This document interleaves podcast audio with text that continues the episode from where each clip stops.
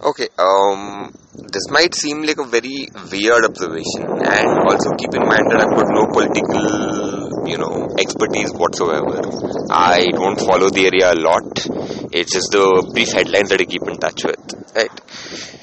But I have observed that when it comes to choosing world leaders, we as societies are, you know, kind of beginning to at least prefer people more singular in their approach, right? So it's a lot more about showmanship and it's a lot more about essentially stupid people getting elected, right? Case in point, take the Philippines. There's this guy who uh, currently wants to run for the uh, president or the mayor. I don't know uh, what it's called. Or he was the current mayor of the Philippines who was uh, running for uh, president. So, you know, that guy is made, um, I don't know, jokes on rape, for instance, and he's got a death squad, and and then the public is okay with the death squad. So it kind of tells you how okay people have become with a system that is more well autocratic and being run by rulers who are who are like you know way too in over their heads, right? Take Donald Trump for example the perfect i mean the he is uh, probably the best example of a, a, person who is you know so to speak full of himself right? I can at least say one thing he's got no clear policy on um, foreign relations at least. One day he just goes like yes we should nuke north korea. See that sounds amazing right? For a sound bite it sounds bloody amazing But at the end of the day, it's important to consider the fact that, you know, statements have implications.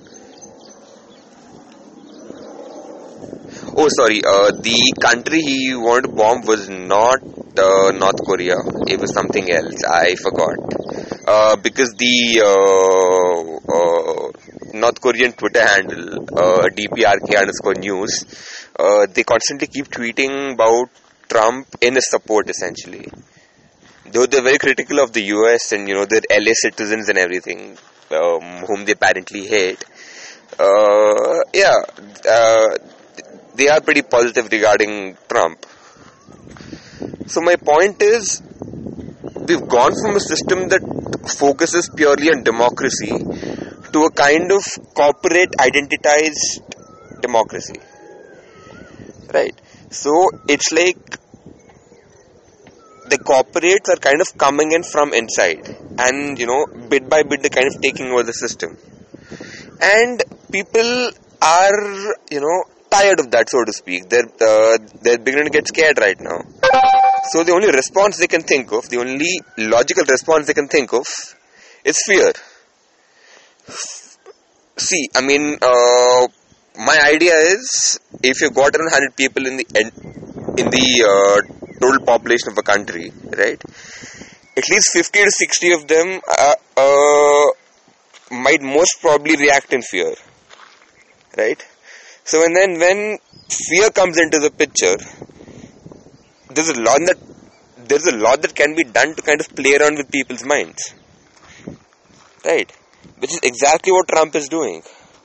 That guy is an egomaniac, and then he's essentially running a campaign on fear that has worked amazingly well for him and he has got an amazing chance of becoming president right now.